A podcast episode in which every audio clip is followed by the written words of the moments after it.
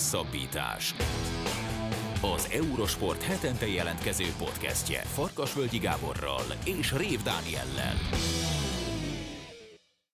Sziasztok, ez a Hosszabbítás Podcast 55. adása, ezúttal is három fő résszel. Az elsőben Ellenbruch Zsoltal, a foci bloggerrel beszéljük át azt, hogy mi történt a 2022-es labdarúgó világbajnokság sorsolásán, milyenek lesznek a csoportok, és milyen világbajnokság várható szakmai, illetve hangulati szempontból Katárban, novemberben és decemberben. Aztán a műsor második részében egy kicsit közelebbi eseményre tekintünk előre, mert hogy ezen a héten rendezik meg az első golf major tornát az évben, ez a Masters, ami egy nagyon nagy presztízsű torna, és az teheti még érdekesebbé a tornát, hogy a hírek szerint Tiger Woods is ott lesz majd a játékosok között.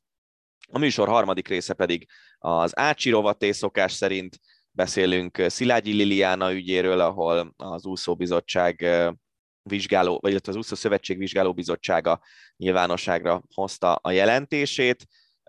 Lesznek természetesen foci hírek, elkészült a 2024-es Párizsi olimpia programja, beszélünk a története során először Ice Hockey Liga döntőbe jutó Fehérvári jégkorong csapatról, és beszélünk a női kézilabda bajnokok ligájában a legjobb nyolc előtt búcsúzó Ferencvárosról is, úgyhogy jó szórakozást kívánunk ezúttal is a podcasthez. Labdarúgás. Kezdjük akkor focival. Szia Zsolti, köszönjük szépen, hogy elfogadtad a meghívásunkat.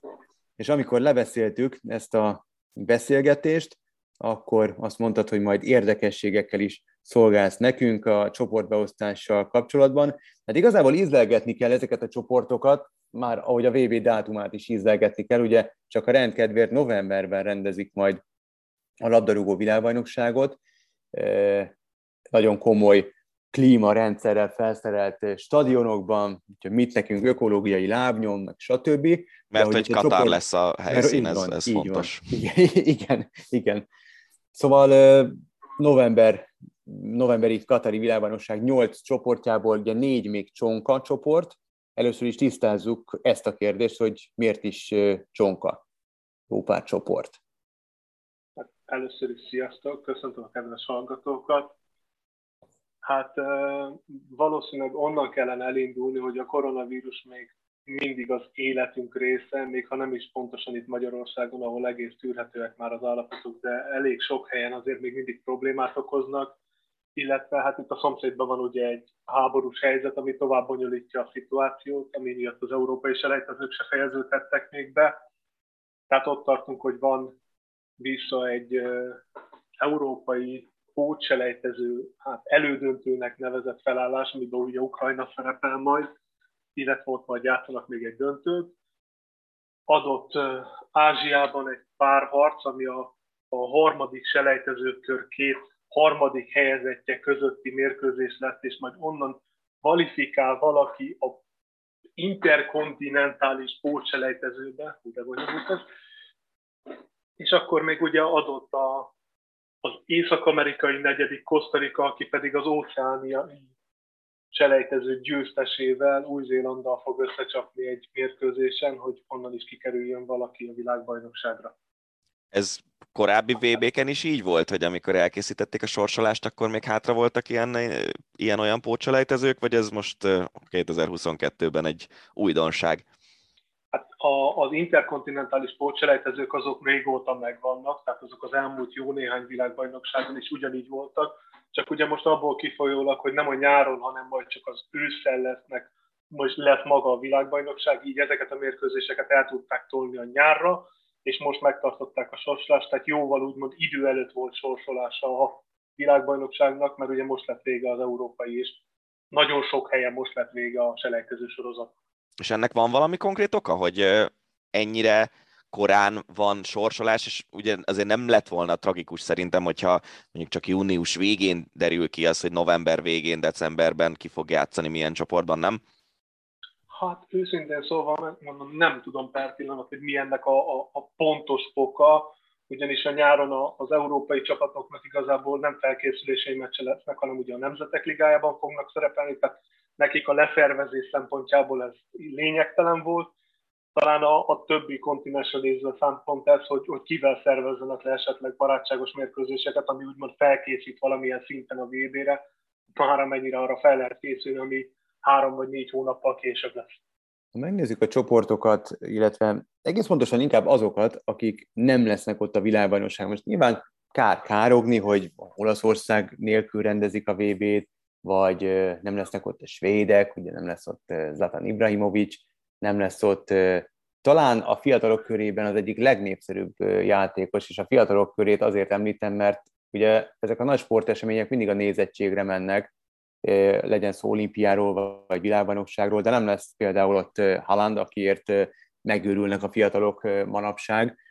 Szóval ez is kellett ahhoz, hogy ezeknek a nemzeteknek, éppen Norvégiáról beszélünk, a hiánya, hogy, hogy az emberek többsége azt mondja, hogy hát olyan igazából hűha csoportok nem alakultak ki. Tehát a német-spanyol csoportot leszámítva olyan másik csoport nincsen, amire az ember azt mondja, hogy hát itt ezt a csoportmeccset tuti nem fogom kihagyni.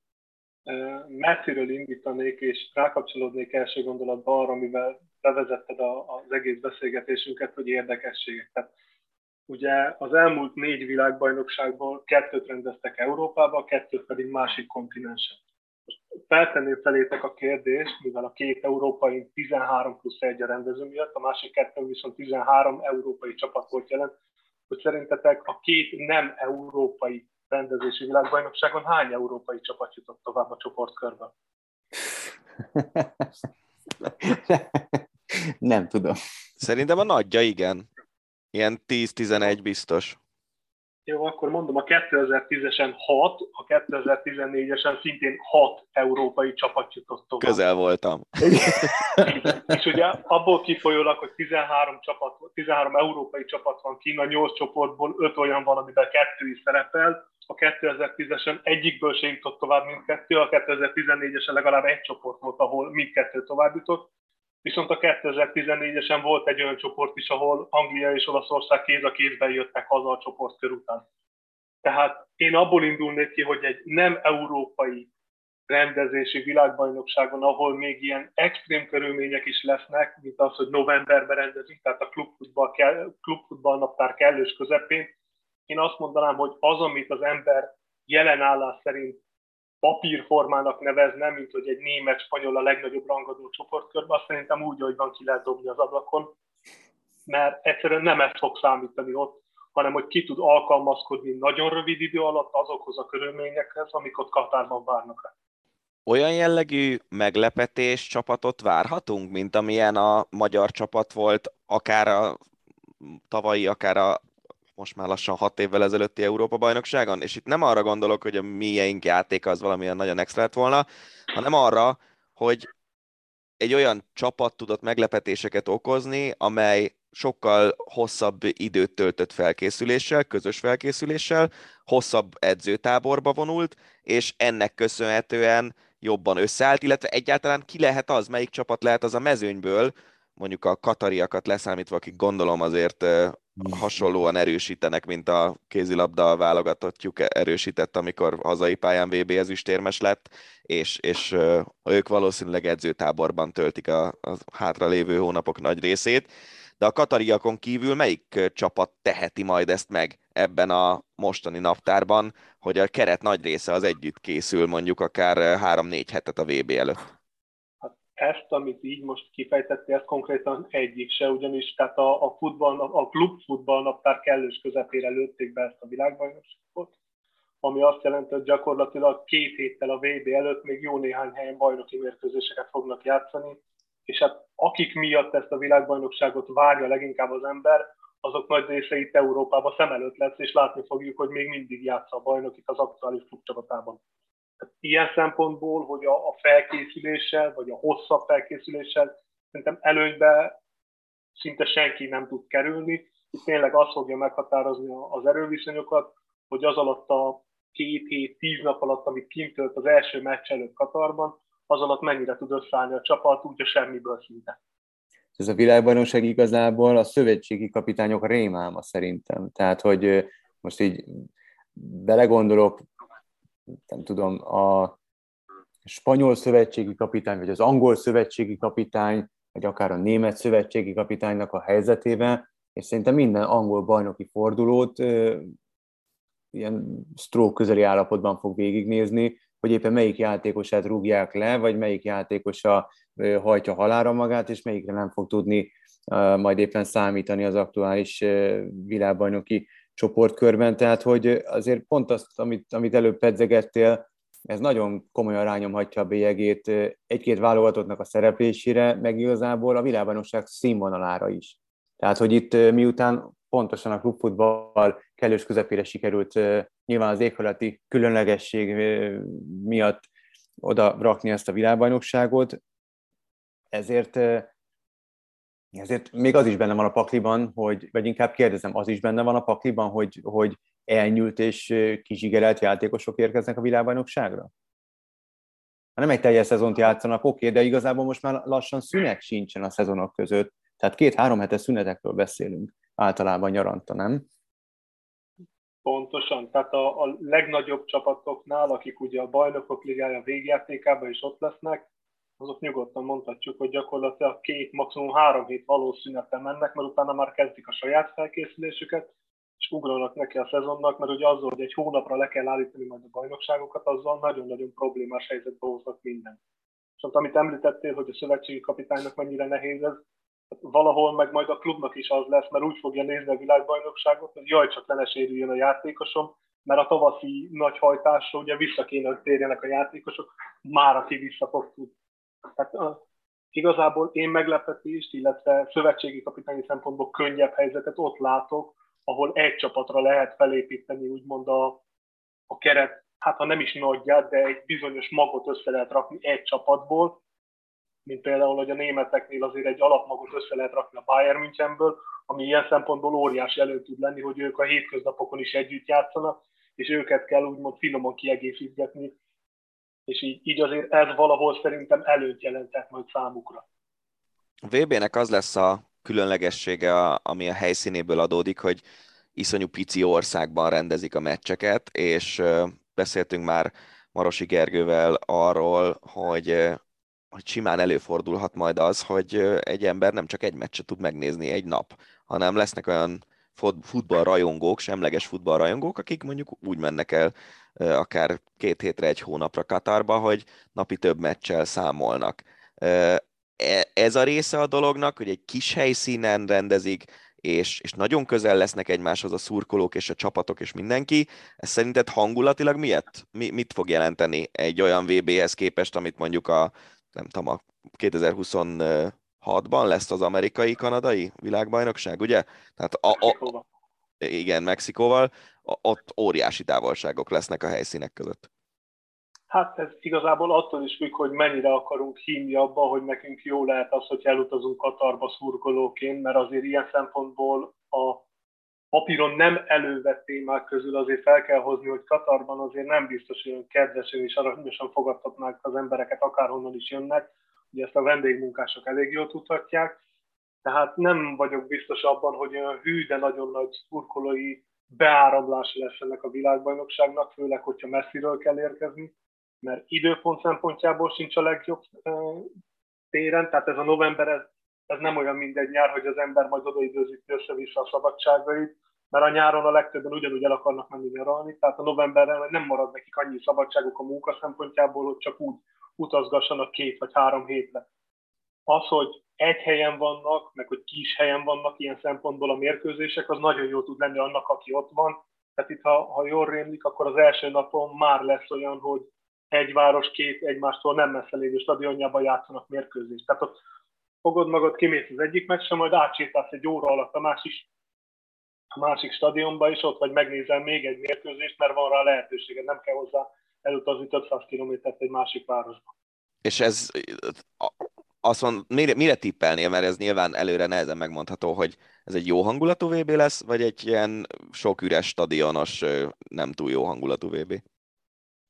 Húha, hát szerintem nagyban fog függni attól, hogy kinek a mérkőzését akarja megnézni az ember, mert ugye a legnagyobb klasszisokra valószínűleg már a csoportmérkőzések alatt is is lesz nézősereg, de azért akadnak olyan párosítások is, ahol így erőre rátatólag nem gondolnám azt, hogy teltházas lesz még a, az úgymond legkisebb Katari stadion sem. Ha azt nézzük, akkor Európán kívüli foci VB-t csak Németország és Spanyolország tudott nyerni. Ez, jel, ez, ez, ez valamiféle tudom, jelzés értékel bír a mostani Katari világbajnokságra? Tehát elképzelhető, vagy inkább inkább azt mondod, hogy nem európai válogatott fogja nyerni, semmint, hogy európai csapatot koronáznak meg a végén? Ugye Brazíliában nyert Németország, Dél-Afrikában nyert Spanyolország, és általában, ami Európán kívüli világbajnokság volt, ott, ott dél-amerikai csapat nyerte a világbajnokságot, tehát Brazília, Argentina, Uruguay. Hát, ha a legutóbbi kettőből indulunk ki, amit már ugye emlegettem, és a két hat, csapatos tovább, hat európai csapat továbbításával, annak ellenére, hogy kevesen mentek tovább, ők domináltak, mert a négy között mind a kétszer három csapat is ott volt, és ugye a végső győztest is Európa adta, tehát ebből én nagy menő következtetés nem biztos, hogy levonnék, mert az erőviszonyok egyértelműen azt mutatják, hogy a, a futball azért Európa központú, még akkor is, hogyha most már ott tartunk, hogy a világ legnagyobb szárja is ide özönlenek a pénz miatt. Tehát én azt gondolnám, hogy jó esély van rá, hogy, hogy európai koronázunk meg, hogy ki lesz az, azt hát nem merném megtippelni, mert annyira sok szereplős a történet, hogy bárki bebukhat akár már a csoportkörbe, a folytatás meg egy meccsen tipikusan az, hogy bárki ellen, bárki, bárki ellen bármi megtörténhet. És hogyha választani kéne egy olyan csapatot, ami nem európai és nem dél-amerikai, amely a legtovább juthat, akkor melyik csapatot mondanád, miért, és mit gondolsz, hogy hol lehet a vége ennek az útnak? Húha, hát a, a csoportkör sorsolás előtt nekem Marokkó volt egy olyan titkos favoritom, aki ugye a, a helyrajzi, illetve környezetbeli állapotok miatt elég komfortosan érezheti magát, de az a Belgium, Horvátország, Kanada hármas, ami mellette van, az, az nem épp imponáló számomra arra, hogy, hogy az ő hű, de nagy menetelésükben reménykedjek, de nem lennék meglepődve azon se, hogyha Tunézia ezzel a kicsit mm, reaktív, hogy szépen fogalmazok, kicsit reaktív futballjával meglepni a, a francia-dán páros egyikét, és, és akár kivívná a továbbjutást, mert ugye azt megszokhattuk az elmúlt vb hogy a világbajnoknak nem sok babérterem már a csoportkörben sem, vagyis a címvédőnek egész pontosan. Tehát így, így első gondolatra ők, de valahol abban is reménykedem, hogy a, a még mindig nem kész, és még mindig túlzottan fiatal amerikai válogatottnak összejön most egy szép szereplés, ami úgy megalapozná azt, hogy hazai pályán még nagyobb reményekkel vágjanak majd neki a tornának. Érdekes az amerikai válogatott, ahogy említett, hogy nagyon sokan, nagyon sokat várnak ettől a csapattól, illetve nagyon sokan nagyon örülnek, hogy az amerikai válogatott ismételten a világbajnokság szereplője. Miért van ez? Miért annyira népszerű az amerikai válogatott? Mert fociról beszélünk, tehát ez nem a Dream Team, az amerikai kosárlabda válogatott, tehát hogy azért ez a sportág mindig valamilyen kvázi mostoha gyerekként van kezelve Amerikában, teljesen mindegy, hogy ki mit mond, akkor sem éri el az NFL, a kosárlabda vagy a baseballnak a, a, a szintjét oda át, de valamiért mi mindig olyan nagyon romantikusan gondolunk az amerikai foci válogatottra. Hát, hogy média szempontjából mennyire tudják eladni magukat, abban nem lehet kétségünk az általad is említett sportok miatt, ahol megtanulhattuk azt, hogy ők aztán tényleg tudják, hogy hogy kell a, a médiát ilyen szempontból a saját irányukba terelni, hogy nekik az mindenképpen a legjobban legyen bemutatva, meg valahol az ember számára az, ahogy a, az MLS is tud fejlődni, bár még mindig nagyon sokan lenézi, de egyre több sztárjátékos nevel ki, és egyre többet ad át Európába, az, az pontosan azt mutatja meg, hogy jó irányba halad, és az a, az a háttér, ami Amerikában megvan, hogyha ők ráállnak úgymond egy projektre, azt nagyon magas szintre tudják vinni, az itt is kezd megmutatkozni, mert egyszerűen most már tömegszámra jönnek ki a fiatal tehetségek Amerikából, akik egyre a magasabb szintre jutnak Európába is, és ezt látjuk a, a top klub futballnak a csúcsán lévő csapatoknál is, már szinte mindenhol találunk egy-egy amerikai. 20 éve volt utoljára Ázsiában a világbajnokság, Dél-Korea és Japán rendezte azt a VB-t. Elég emlékezetes módon a koreai csapat elég sokáig jutott ezen a világbajnokságon, ugye végül a negyedik helyet szerezte meg.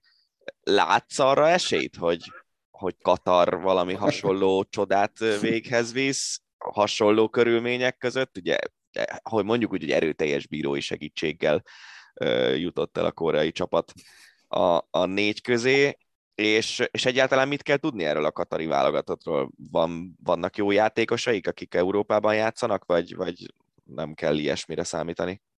Hát ha úgy fogalmazok, hogy a, a kis blogomon nekem az volt az első gondolatom az alcsoport kapcsán, hogy csak ne azt lássuk, amit 20 évvel ezelőtt, akkor szerintem megfogalmaztam azt, hogy, hogy mit nem szeretnék, de természetesen elképzelni el tudom, mert hát tudjuk nagyon jól, hogy a helyieknek az kell, hogy a helyiek jól szerepeljenek, tehát a házigazdát finoman mindig segíteni kell. Néha ez a finom, ez nem olyan diszkrét, mint ahogy azt mi gondolnánk, hanem kicsit olyan erőltetett, mint ahogy 20 éve történt. Tehát őszintén szóval bármit el tudok képzelni, akár azt is, hogy Katar megnyeri 9 ponttal a csoportját, és eljut a négy közé, mert miért is meg lehet oldani, nagyon jól tudjuk, hogy a mérkőzés nem csak két csapat, hanem más is be tudja, befolyásoló hatással tud lenni más is a meccsekre. Hogy mit kell tudni Katarról? Hát ez egy nehéz kérdés, mert volt egy kezdeményezés a spanyolokkal, hogy a La Ligába küldenek át tehetséges fiatalokat, akik majd ott ugye megragadhatnak esetleg és szerepelhetnek. Hát ez a projekt nagyon finoman szólva is befutcsolt, mert a, a játékosok, akik átjöttek, azok nagyon limitált játékpercet kaptak a legmagasabb szinten, többnyire a tartalékcsapatba szerepelhettek, ott viszont nem tudtak olyan szintű fejlődést elérni, mint szerettek volna. Leírni Katart én szerintem nem szabad, ugyanis mégiscsak megnyertek egy Ázsia kupát, amit ugyan európai szemmel szinte semmire nem tartanak az emberek, de azért mégiscsak azt jelzi, hogy a kontinens bajnokai lehettek. Igen, ott is volt némi furcsaság egyik-másik mérkőzésükön, de hát erre valahol számítani kell, és aki meg fog lepődni, az csak azt mondhatja, hogy nem volt felkészülve arra, hogy a házigazdának jár némi segítség. És a top favoritok közül, akiket minden világbajnokságon, minden körülmények között mindig top favoritokként jellemzünk, azok közül kit tartasz valóban esélyesnek, vagy egyáltalán lehet-e esélyes kikiáltani közülük? Kikiáltani, kikiáltatunk igazából bármelyik nagy csapatot kikiálthatjuk esélyesnek, de továbbra is annál az álláspontnál maradnék, hogy jelen pillanatban nem tudunk olyat mondani, ami, ami fix lenne, mert nem ismerjük a környezetet, soha nem láttunk még novemberi VB-t, tehát annyira különleges lesz ez, hogy igazából minden eddigi alapján levonható következtetést, azt kidobhatunk az ablakon, mert, mert nem, nem tudunk az alapján tényleg valós gondolatokat megfogalmazni, aminek tényleg értéke is lenne, hogy majd itt biztos, hogy jó lesz X vagy Y csapat, mert tényleg aki a legjobban tud majd alkalmazkodni nagyon rövid idő alatt egy nagyon különleges körülményhez.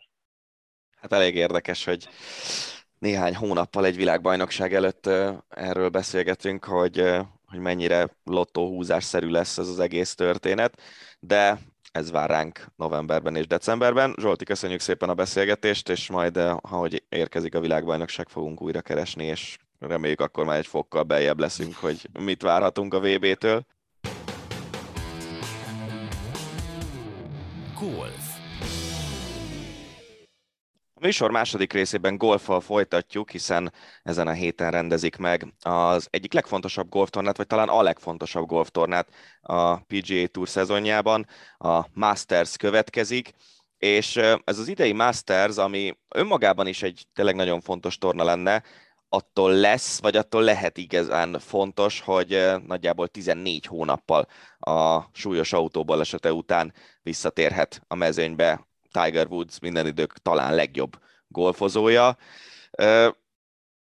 Egyelőre ugye még hivatalos információ nincsen, tehát még nem jelentette ki biztosan, hogy indulni fog Tiger, de a hírek erre utalnak, pontosan miért? Hát igazából azért, mert egyrészt a mögöttünk hagyott héten kétszer is ellátogatott a Masters helyszínére Tiger Woods, és nyilván csak azért nem megy el valaki Floridából augusztában, bár nincs annyira messze a két helyszín egymástól, mert gyönyörködni akar a pálya szépségeiben, meg a bajnokok vacsorája is amúgy is csak kedden veszi kezdetét, tehát ennyire korán nem érkezik meg senki.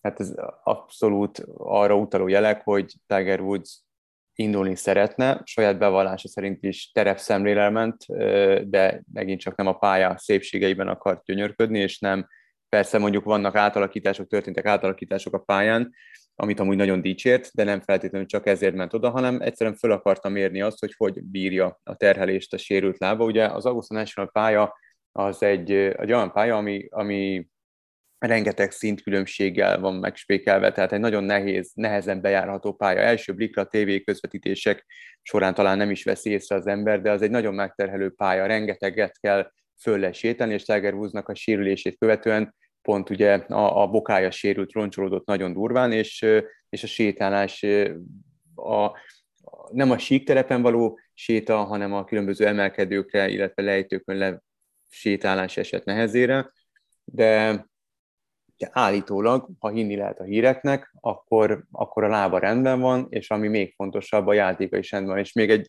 gyors félmondat erejéig, ő ezt mindig is hangoztat, hogy csak abban az esetben tér vissza, ha, ha esélyt érez arra, hogy nyerjen. Tehát csak azért, hogy tagja legyen a mezőnynek, csak azért, hogy elmondta, hogy na még egy masters elindult, csak azért nem fog elindulni. Az autóbaleset után ugye beszéltünk mi is róla itt a műsorban, hogy egy egy nagyon súlyos, nagyon komplikált ö, lábtörésről, bokatörésről volt szó, ö, ami az, szerencsére az élete az nem volt veszélyben a hírek szerint, de a karrierje mindenképpen.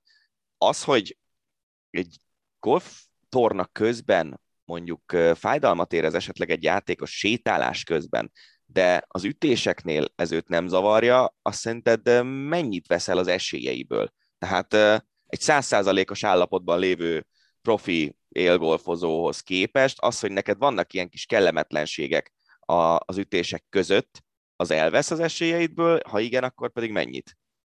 Hát figyelj, Tiger Woodsról beszélünk, aki 2008-ban úgy nyerte meg a US Open-t, hogy volt egy fáradásos törés a sípcsontjában, és valamelyik szalagja el volt szakadva a térdében.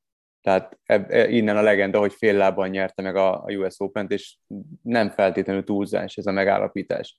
Tehát olyan szinten el van használódva Tiger Woods teste, hogyha valaki, akkor ő tényleg hozzászokott már ahhoz, hogy folyamatos fájdalmakkal kell végigjátszani egy tornát, de ez a sérülés azért ez nyilván jóval súlyosabb volt bármelyik sérülésénél.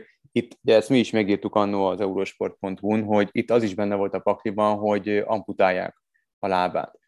Ami öröm az örömben, egyrészt, hogy nem kellett amputálni, másrészt meg, hogy pont az a lába sérült, a jobb lába, amely kevesebb terhelést kap egy lendítés, meg egy mhm. játék során, ha csak szimplán az ütéseket és a, a magát a, a, a játék mechanizmusát látjuk, nézzük és vizsgáljuk. Sétálás közben lehetett látni a korábbi tornákon, amiken elindult, ugye volt egy ilyen apafia Brahi torna, ott, ott sántított és ott húzta a lábát, de az négy-öt hónappal ezelőtt volt, és rengeteg eh, rehabilitáción vett részt azóta, és nagyon komolyan vett ezeket a rehabilitációkat. Na, ha hinni lehet a hozzá közel álló forrásokhoz, és a tőlük származó híreknek, akkor, akkor a láb rendben van.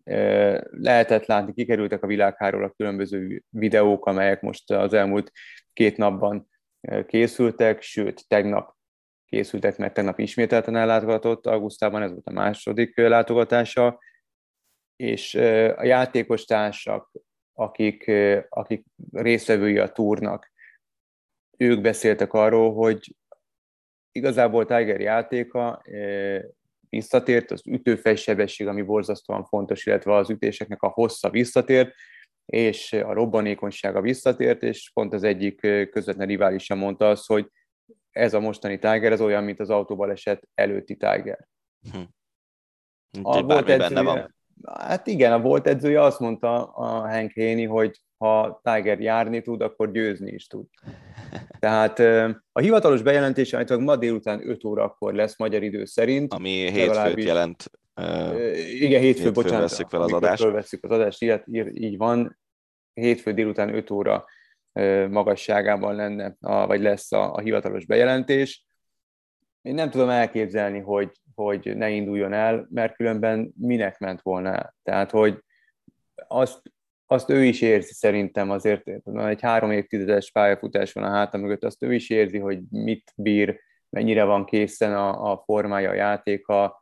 Ez a legnagyobb kérdés szerintem az, hogy miért nem Nike cipő volt rajta a gyakorlás során, miért, miért Joy. Ez, ez foglalkoztatja leginkább a, a, a sajtó képviselőit, mert ez, ez egy ilyen nonsens, hogy ugye a, a Tiger Woods a Nike arca most már, nem tudom, ides tovább 20-25 éve, és bár pipával ellátott pólót viselt, meg a Tiger Woods márkajelzésű pipás sapkát, de, de egy teljesen más cipő volt rajta, hogy most ez azért, mert ez kényelmes, sebb, vagy, vagy éppen csak ez volt nála, ez jó kérdés. Na látod, ilyen kérdések foglalkoztatják a sajtót, ahelyett, hogy tényleg arról beszélnek, hogy te jó Isten, hát az a láb az nincs rendben, az a mozgás nincs rendben, hú, hú, hú, miért, miért, miért gondolkodik egyáltalán a visszatérésen, ezt nem kéne.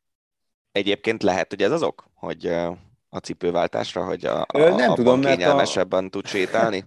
Hát nem tudom. Azért én nem hiszem, hogy a, a tehát ő az egész pályafutását ennek a márkának a, a felszerelésében töltötte el, és játszotta végig. Azért mondom, millió egy sérülésen túl van már, és soha nem cserélte le a, a lábbeliét, hogy ez most miért van. Az egyik szakíró az, az megkereste ez ügyben a Nike-t, a Nike pedig szokásához szűen egy nagyon semmit mondó, ellenben hosszú nyilatkozatot adott ki, hogy mindenben támogatják Tiger Woodsot, és igazából bármilyen döntést hoz, a lényeg az, hogy visszatér, és ismételten a játékosok körében üdvözölhetjük, tehát ilyen nesze, semmi fog meg jól a nyilatkozat, vagy sajtónyilatkozat volt. Na jó, akkor hagyjuk is a cipőkérdést békén. Tudom, hogy a golfban nagyon nehéz jósolni, és nem is arra kérlek, hogy most mondd meg, hogy mi várható a Masters-en, de inkább mesélj arról, hogy mitől annyira különleges ez a torna, amiről szerintem még azok is, akik, mint amilyen én is vagyok, hogy csak ilyen hébe-hóba követik a golfot, azért legalább azt tudjuk, hogy, hogy egyrészt, hogy augusztában rendezik minden évben, másrészt, hogy itt lehet zöld zakót nyerni, hogyha valaki megnyeri a tornát, de mi adja ennek a tornának a, a presztízsét? Hát igazából az már egy különlegesség, amit említettél, hogy ez mindig egy helyszínen kerül megrendezésre. A, szintén egy egy különlegesség, hogy ezen a major tornán a legkisebb a mező, nem éri el a száz főt. Ez egy meghívásos torna, nagyon szigorú kritériumoknak kell megfelelni, így van a győztes azt a legendás zöld zakót kapja, amit amúgy nem vihet ki a kerítésen kívülre. Hm. Van egy-két bajnok, aki, aki megpróbálta, például Gary Player, ő fogta és elcsente a zakót, és Dél-Afrikába hazavitte, de, de hogy ez, ez nem és lehet mi volt elvinni. a büntetése? Kapott egy másikat. Na. Um, tehát ezt nem lehet elvinni, ez benn van a szekrényedben, a, a bajnok költözőjében, vagy a bajnokoknak külön öltözője van, és, és akkor tudod, akkor van bekészítve a szekrényedben, amikor, amikor bejelented, hogy te most érkezel játszani, és éppen, éppen ott augusztában szeret ütögetni. Egyet-kettőt vihetsz magaddal mm, egy valakit, de az az egy valaki az a világ legszerencsésebb embere lehet, mert hogy itt, itt nem lehet csak úgy átadozni. Várj, ezt akarom hát, kérdezni, hogy tehát itt az a szabály ezen a, ezen a helyszínen, ez, ebben a golfklubban, hogyha te egyszer már megnyerted a Masters-t, akkor visszamehetsz bármikor, bármikor játszani, igen. és egy vendéget magaddal vihetsz. Igen, igen, igen.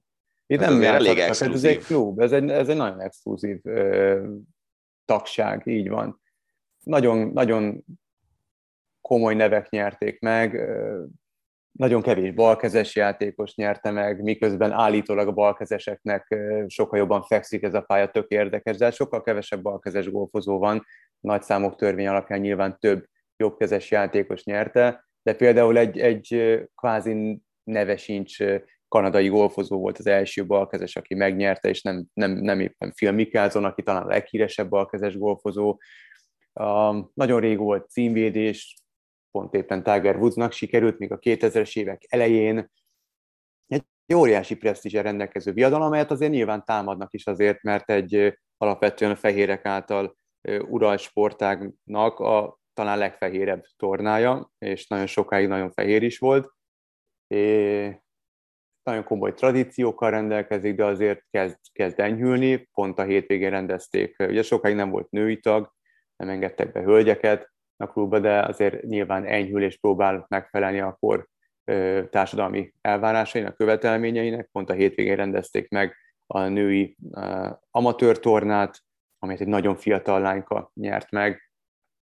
Szóval egy, egy, egy rettentő érdekes, tradíciókkal teletűzdelt torna, amely évről évre elképesztő izgalmakat hoz. Maga a pálya borzalmasan nehéz, nagyon kell ismerni, tehát itt a, a helyi ismeret az borzasztóan fontos, és többek között ezért is mondják azt, hogy Tiger annak ellenére, hogy 14 hónapja nem játszott verseny szinten, minden esélye megvan a győzelemre, mert, mert kívülről belülről ismeri ezt a pályát. Beszéljünk De nem ő a főesélyes. Beszéljünk egy kicsit akkor a pályáról. Nehéz szerintem azok számára, akik nem golfoztak soha, megérteni azt, hogy mi az, ami nehéz egy pályán, vagy mitől könnyű. Mert ugye ez az egész, az egész sport lényegében arra van kitalálva, úgy lett megalkotva a szabályrendszer, hogy a legtöbb pálya azért nagyjából ugyanannyi ütésből teljesítető, most az, hogy 70 vagy 72 a négy kör, vagy az egy kör, és ugye négyet játszanak tornánként, tehát összesen ilyen nagyjából 280-290 ütés között van a pár, az a célpontszám, ami mindenki számára elérhető, és ugye azért lett kitalálva ez az úgynevezett handicap rendszer, hogy az amatőr golfozók is össze tudják hasonlítani magukat mondjuk a profikkal akár. És vannak is ilyen olyan tornák, ahol amatőrök profikkal játszanak. Tehát egy, egy olyan sportágról beszélünk, ahol próbálják egységesíteni a, a pályákat abból a szempontból, hogy össze tud hasonlítani magadat, hogy te mondjuk, nem tudom, kisorosziban játszol egy kört, azt össze tud hasonlítani azzal, hogy játszanak augusztában egy kört. Mitől nehéz egy golfpálya, és mi adja ennek a pályának, az augusztainak a különlegességét?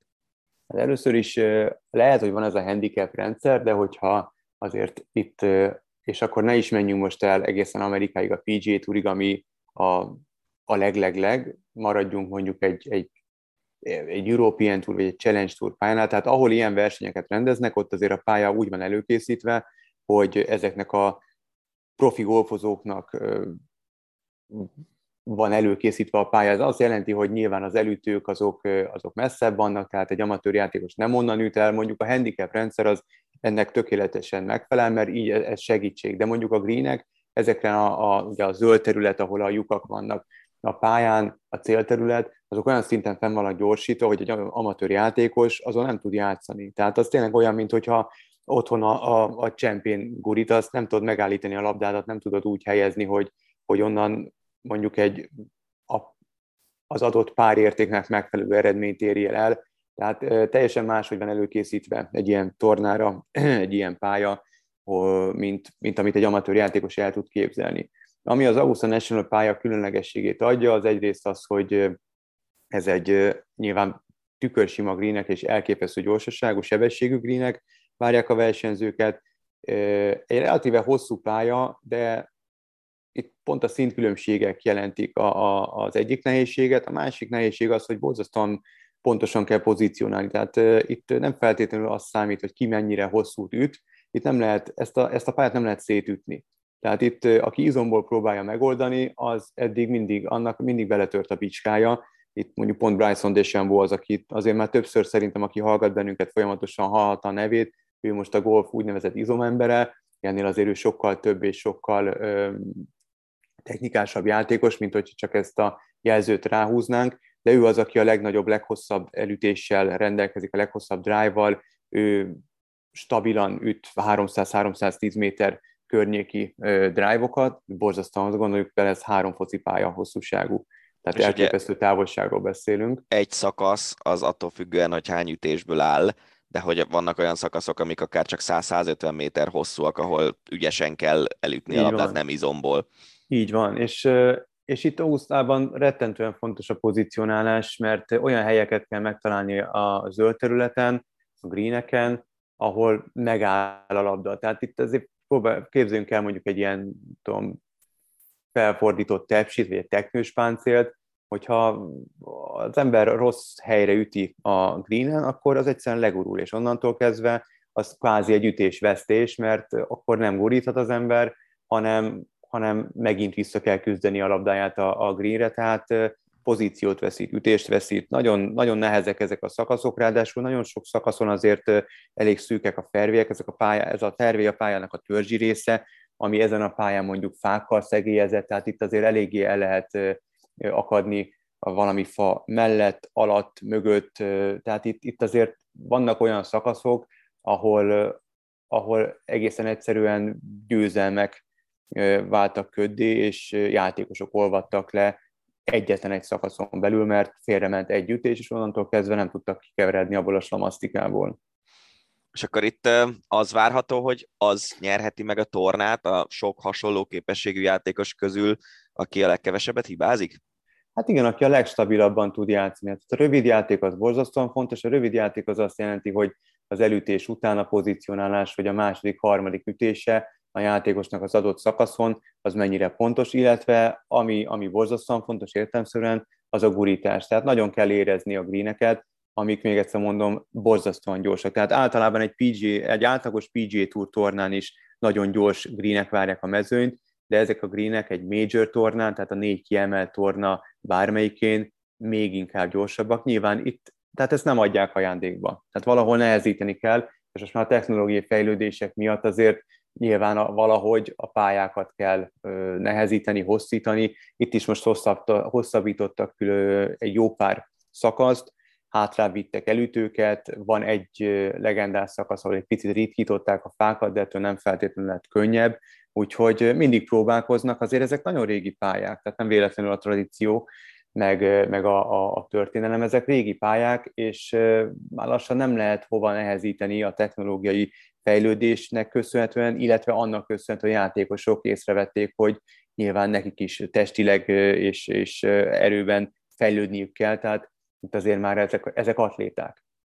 Úgyhogy valami ki kellett találni, itt augusztában most ezt találták ki, hogy kicsit hátrébb vitték az elütőket, és ezekkel a megoldásokkal jó pár szakaszt azért meg tudtak hosszabbítani, ergo meg tudtak nehezíteni. Nekem mindig nagyon tetszenek a golftornáknak az amerikai közvetítései. Nagyon innovatív, nagyon könnyűvé teszik szerintem a játék megértését azok számára is, akik mondjuk kevesebb golfot néznek.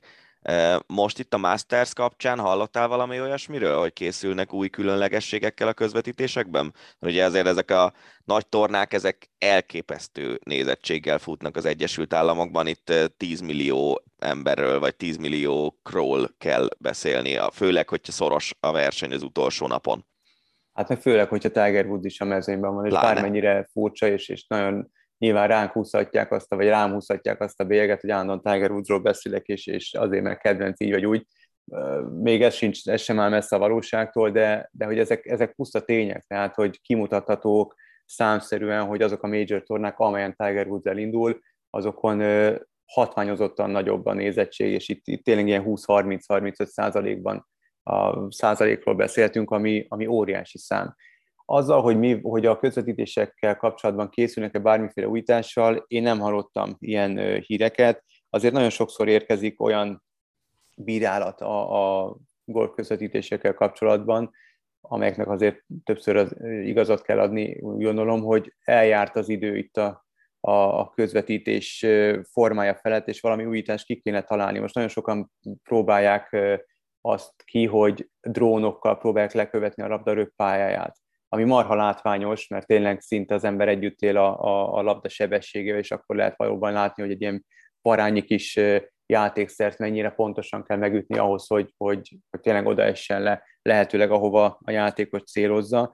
és ez tényleg látványos, de összességében én nem nagyon tudom, hogy mit lehet még kitalálni, tehát próbálnak rengeteg grafikai elemet belevinni a közvetítésekbe, ez valóban megkönnyíti a laikusoknak igazából a dolgát, és valóban látványosabbá teszi. Itt rengeteg statisztika van, úgyhogy ezzel is próbálják egy picit színesíteni a játékot, már aki fogékony a statisztikákra. Én mondjuk ezt, ezt a részét imádom, vagy leginkább ezt szeretem ennek a játéknak, hogy, hogy tele van statisztikákkal, és lehet mérlegelni folyamatosan, és így ezeknek köszönhetően lehet talán kisiravizálni, hogy ki esélyesebb, vagy ki kevésbé esélyes.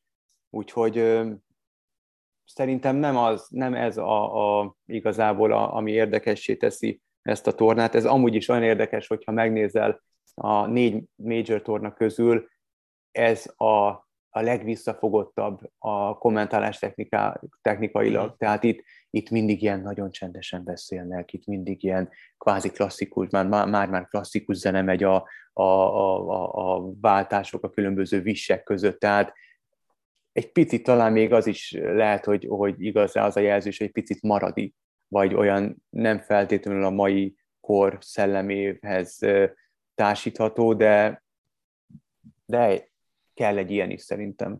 Hát nem az a, az, az ilyen, hogy mondjam, ugye egy kommentátornak sokszor az is a feladata, hogy a hangulatot fokozza a közvetítésével. Hát a Masters közvetítésen azt hiszem, hogy ilyen nem nagyon van itt. Tényleg az, még, még volt olyan amerikai cég is, ami meglehetősen híres reklámot forgatott arról, hogy a golf közvetítések milyen csendesek. Annyit még mondja végén, hogy azért téged is tippeltesselek egy kicsit, mint ahogy mi szoktuk általában a vendégeket, hogy hova helyeznéd Tigert a mezőnyben? Mi, mi, lehet neki, mi lehet neki a maximum, és, és mi az, ami reálisan kinéz? Bármi. Top favorit szerintem. Tehát, tényleg? hogyha tényleg abszolút. Fogadóirodáknál is? Fogadóirodáknál is.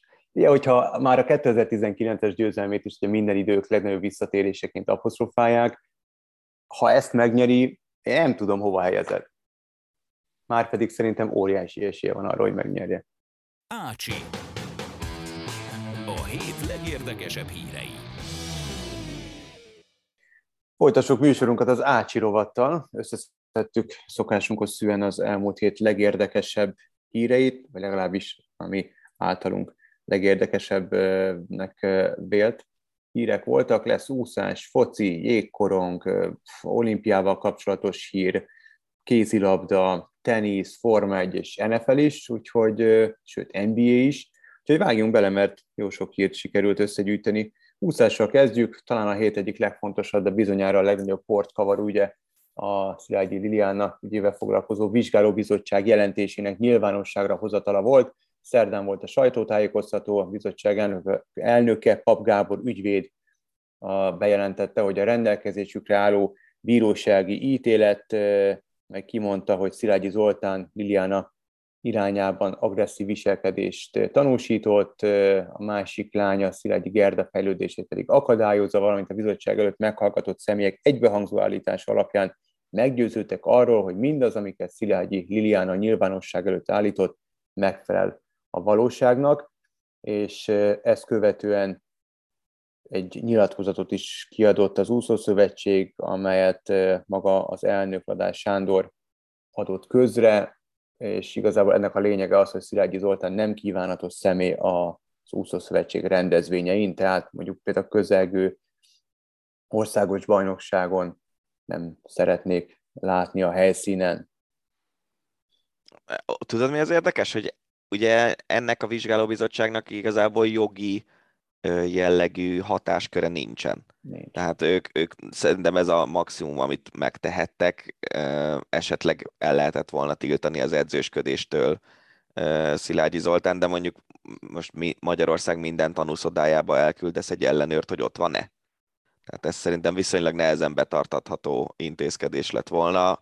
Nyilván a MUSZ rendezvényein ott, meg ott ez betartható ö, intézkedés. Inkább az a kérdés, hogy egy ilyen után akkor miért nincs ebből, vagy lesz-e, remélem, hogy lesz bírósági ügy is, mert hogyha itt az egy, a bizonyítékok egybehangzóan valamire mutatnak, akkor lehet, hogy, hogy ennek bíróságra kéne menni annak az ügynek. Én úgy tudom, hogy ott a felek között több vitás, nem, egyáltalán nem, a több vitás kérdés is van, és több bírósági per is zajlik. Uh-huh. Hát akkor én, én, ráadásul tehát lehetett olyat is olvasni az interneten, hogy Szilágyi Zoltán ellen jogerős ítélet született annó, én úgy tudom, hogy elmarasztaló ítélet, hát most lehet, hogy ez erős kifejezés családi, családon belüli erőszak miatt, de, de hogy ott, ott volt valami, tehát egy bírósági ügy, amely, amely tehát ítélethozatallal zárult. Tehát uh-huh nem tudom, egy kicsit fura nekem ez az egész, azon túl, hogy nyilván amit Szilágyi Liliana elmondott, az, az, az tragikus és, és borzasztóan sajnálom, és ilyen nem történhet meg senkivel, uh, és bár tudjuk, hogy sok mindenkivel megtörténik, nagyon remélem, hogy is jó lenne, hogyha, hogy ezekre fény derülne, és a, a bűnös megkapná a, a megérdemelt büntetését, de valahogy nem értem az egész procedúrát, hogy az úszószövetségnek kvázi mi ehhez azon túl, hogy nyilván borzasztóan sajnálja, meg, meg megpróbálja megvédeni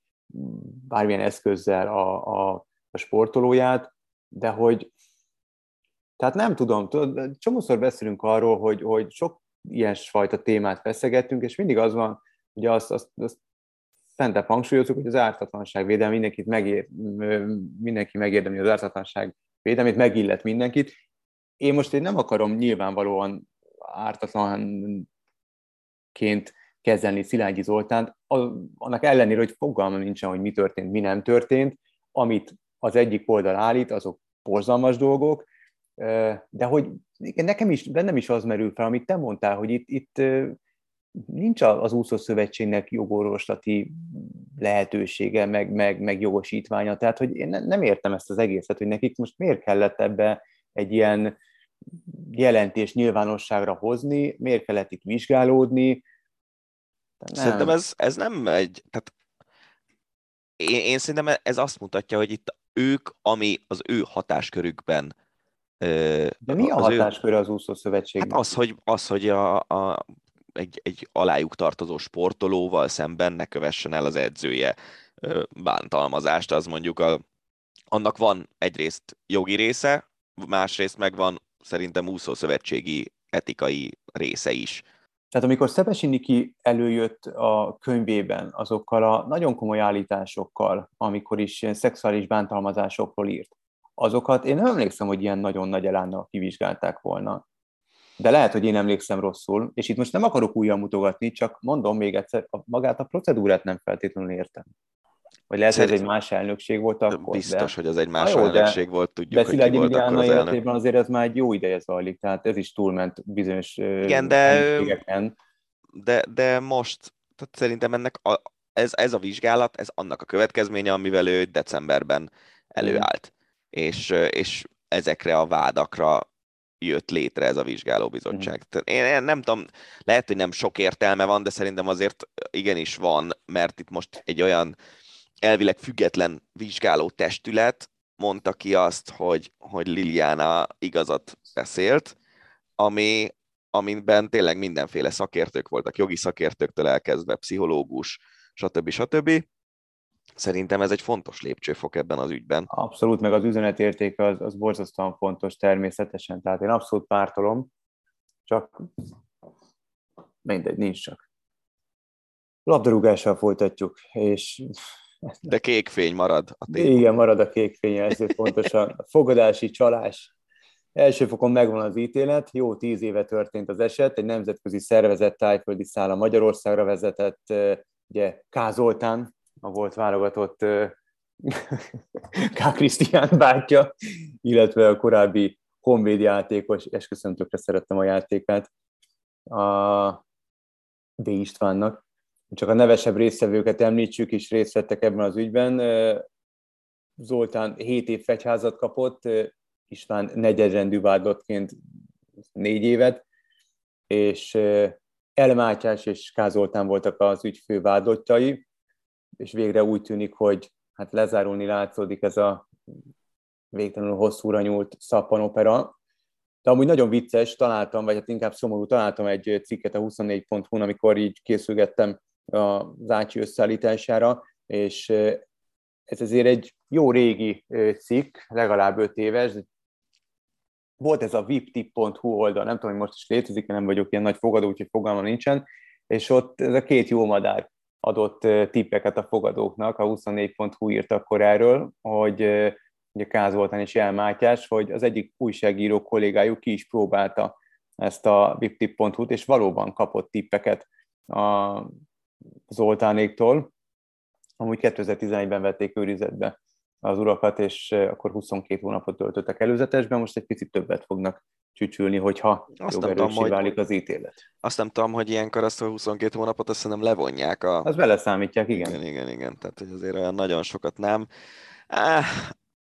Ez olyan érdekes dolog, hogy én, én, én, nyilván ezeket a, az ilyen vagyon elleni bűncselekményeket is szigorúan kell venni, de amikor valaki vagyon elleni bűncselekményért 7 évet kap, és uh, aki meg szíven szúrta Marian Kozmát, az meg 7 év után már kiszabadult. Yeah. Én ezt a kettőt sose tudom egy szintre tenni.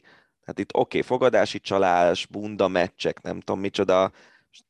Tényleg egy olyan világban, ahol magyar csapatok felkészülési meccseire lehet fogadni. Persze, hogy van fogadási csalás. Igen, MB, MB2-re, MB3-ra lehet uh-huh. fogadni. Persze, hogy van fogadási csalás. Tehát én, én nem is tartom, nyilván ez nem jó, de hogy nem tartom ezt a szerintem a száz legfontosabb magyar probléma közé biztos nem tenném be. Hát ezt én sem. És hogy éveket, éveket ülni ilyen miatt, én azt nem feltétlenül tartom jó ötletnek. Inkább valamilyen ilyen vagyonelkobzás jellegű történet. Az is benne van amúgy az ítéletben. Akkor jó. Kevés. Az is, az is benne van, de azt is írták a lapok, hogy példátlan a szigor és példátlan a büntetés ebben az ügyben, illetve az ilyen és ehhez hasonló ügyekben nem szoktak ennyire kemény büntetést kiszabni. Ja, na mindegy, hát persze, ugye ez, ez egy olyan dolog, hogyha végül is azt nézzük, hogy a, ők valaki mást megkárosítottak, mert ezek a pénzek, ezek nem olyanok, hogy egyszer csak így teremnek, hanem a, aki jól jár a fogadási csalással, ott a túloldalán annak a fogadási csalásnak van egy csomó ember, aki meg rosszul jár azzal a fogadási csalással. Tehát nem azt mondom, hogy ezt nem kéne szankcionálni, csak azt mondom, hogy ezért talán a 7 év börtönt, azt, azt úgy sokallom egy ilyen ügyért. Hát ja. Na lépjünk tovább. Több mint egy milliárd eurós veszteséget szenvedett el a német labdarúgós, labdarúgás a koronavírus járvány miatt. DFV a 2019-20-as és a 2021-es idényt vizsgálta. Ott kicsit komolyabban vették ugye a nézőtéri megszorításokat, illetve azt, hogy nem lehetek nézők lelátókon a szigort, így a jegybevételek drasztikusan visszaestek, 95%-kal kevesebb bevételük volt ebből a kluboknak. 2018-19-ben csak az összehasonlítás kedvéért 650 millió euró volt a bevétel, az elmúlt idényben csak 35,5 millió. Hát igen, ez azért jól, meg, jól megmutatja azt, hogy Németországban a szurkolók jelenléte a stadionokban az igen fontos része az ottani futballnak és a, annak a Ahogy piacnak. Ki is vannak szolgálva. Ki is vannak szolgálva, igen. Bár azért szerintem a Bundesligában is vannak olyan csapatok, hashtag Herta, amelyeket nem biztos, hogy olyan nagyon jó hétről hétre látni, vagy két hétente egyszer látni, de, de igen, tehát hogy ott tényleg több tízezer ember megy ki minden meccsre, és ennek van egy olyan bevétele, ami eltartja az egészet. Nálunk, hogyha nem tudom, a MTK pályán vagy Kisvárdán zárt kapu van, az nem jelent olyan nagyon súlyos, tehát nem, nem százalékos arányában sokkal kisebb a, a, a meccsnapi bevétel, úgymond a magyar kluboknál, mint mondjuk akár Németországban, akár, akárhol máshol, ahol jelentős nem mesterségesen a, Igen, hogy nem mesterségesen számba és tartják fönn a labdarúgást. Még lehet mesterséges is, hogyha, hogyha egyébként meg van, van több tízezer ember, aki, aki kimegy ezekre a meccsekre. Hát akkor nem biztos, hogy van szükség arra, hogy mesterségesen tartsák. Úgy értem a dolgot, hogy mondjuk mit tudom, létrehoznának most-e valamilyen tényleg ö, semmi, nem mondok valamit. A kriketben volt az, hogy egy abszolút a kriket hagyományaitól eltérő formátumban elindult az indiai profi bajnokság, nagyon komoly magánbefektetők hozták meg, meg nagy indiai cégek tulajdonosai hozták a tőkét hozzá leginkább, és, és a mesterségesen a semmiből létrehoztak egy bajnokságot, ami azóta is él, most már több mint tíz éves szerintem, vagy nagyjából tíz éves ez a bajnokság, legnagyobb sztárok két hónapon át ott játszanak, mm. és, és működik a dolog, de, de nyilván ott is több tízezer ember kíváncsi ezekre a meccsekre, minden egyes mérkőzésre. Hát jó, de érted, tehát a színvonal az, az ugyanúgy adott. Tehát lehet, hogy igen, igen, igen. Csak azt mondom, hogy, mesterségesen lehet állami, államilag is fenntartani valamit lélegeztetőgéppel, meg lehet ö, olyan befektetéseket kitalálni, vagy olyan ötlettel előállni, ami egy innovatív és sokakat érdeklő dolog, és abba befektetsz, és visszajön a pénzed, és mégis mesterségesen hozod létre a dolgot. Uh-huh. Sajtóírek szerint kizárhatják Iránt, mert nem, engedek, nem engedtek be nőket a stadionban. Irán utolsó meccsét múlt kedden játszotta az ázsiai selejtező csoportban, és 2-0-ra legyőzte Libanont, és a sajtóhírek arról szólnak, hogy a mérkőzése úgy nagyjából 2000 iráni nő váltott jegyet, őket azonban nem engedték be a meccsre, ami VB kizárást volhat maga után, ha a FIFA a korábbi fenyegetésének megfelelően jár el, mert hogy korábban már figyelmeztette ugye Iránt arra, hogy engedjék be a hölgyeket a meccsekre, akkor ennek eleget is tettek, de azt követően megint csak egy nagy piros stop táblát tettek ki, és nők már pedig ide be nem tehetik a lábukat felkiáltással, csak férfiakat engedtek be a stadionba. Visszautalnék. Zsolti szavaira, hogy Igen. szerintem ez a FIFA-t nem fogja érdekelni, ez a dolog. Így van, szerintem sem sajnos. Egy kicsit könnyedebb hír, ez első blikre azért nagyon vicces, hogy mennyire a feje tetején áll minden Bordóban. Ez azért egy korábbi sikercsapat a francia bajnokságból, azért olyan játékosok kerültek ki Bordóval, mint mondjuk Zinedine Zidane, vagy Johan Miku, akit én kifejezetten szerettem. Ha nem elég, hogy a csapat kiesés ellen küzd, az RMC Sport beszámolója szerint az öltözőben van egy enyveskező játékos, aki ellopta a társadcipőit, és eladta azokat az interneten. a játékos nevét nem hozták nyilvánosságra, és úgy bukott le, hogy a volt csaja mószerolta be. A társak a keretből való száműzését kérik, a stáb azonban relatíve könnyű büntetést szabott ki, vagy igen, hát egy meccses eltiltással és pénzbüntetéssel sújtották, tehát azért ezt nem feltétlenül fogja nagyon megérezni a játékos, hiszen a bevételből futja a büntetés kifizetésére. Az az érdekes. Kemény, nem? Ezek tök jó sztorik szerintem, hogy a, az emberi természet, és hogy, ö, hogy egyszerűen valószínűleg ő egy kleptomán ember, mondjuk való, abban is biztos vagyok, hogyha én kleptomán lennék, és mondjuk itt a, nem tudom, a kollégák füleseit lopkodnám el, és vinném haza, akkor nem tenném föl őket az internetre, mert viszonylag hamar lebuktatható így az ember, hanem maximum valami kis gyűjteményt csinálnék belőlük. De, de vicces tényleg ez az egész történet, hogy, hogy azért a foci egy, egy focista életében fontos dolog persze, de hogy mondjuk a, a költségeinek valamilyen minimális százalékát teszi ki, tehát nem az van, hogy, hogy nem fér bele a, a többi focistának új cipőket venni, meg egy csomót ugye szponzorálnak.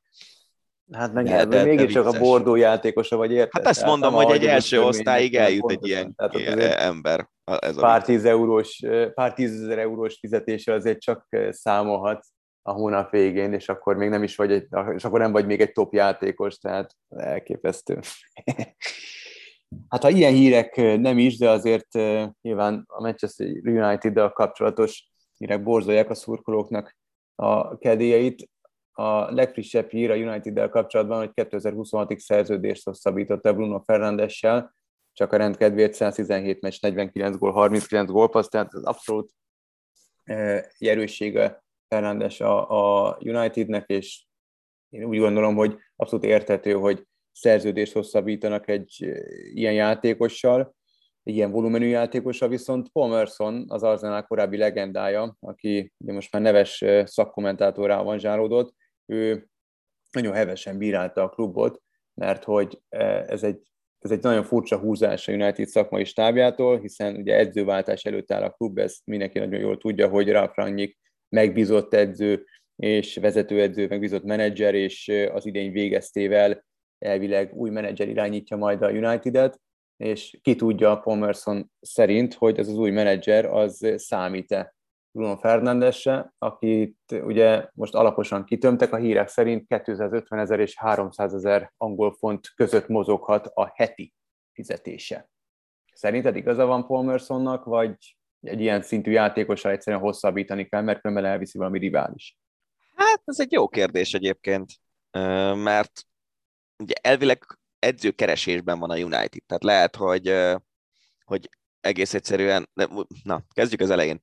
A játékosok szerződése, van egy csomó olyan a bizonyára a Unitednek, amely, vagy aki 24-25 nyaráig már szerződéssel rendelkezik. Tehát akármilyen edző érkezik egy új csapathoz, annak a meglévő kontraktusokkal együtt kell tudni élnie.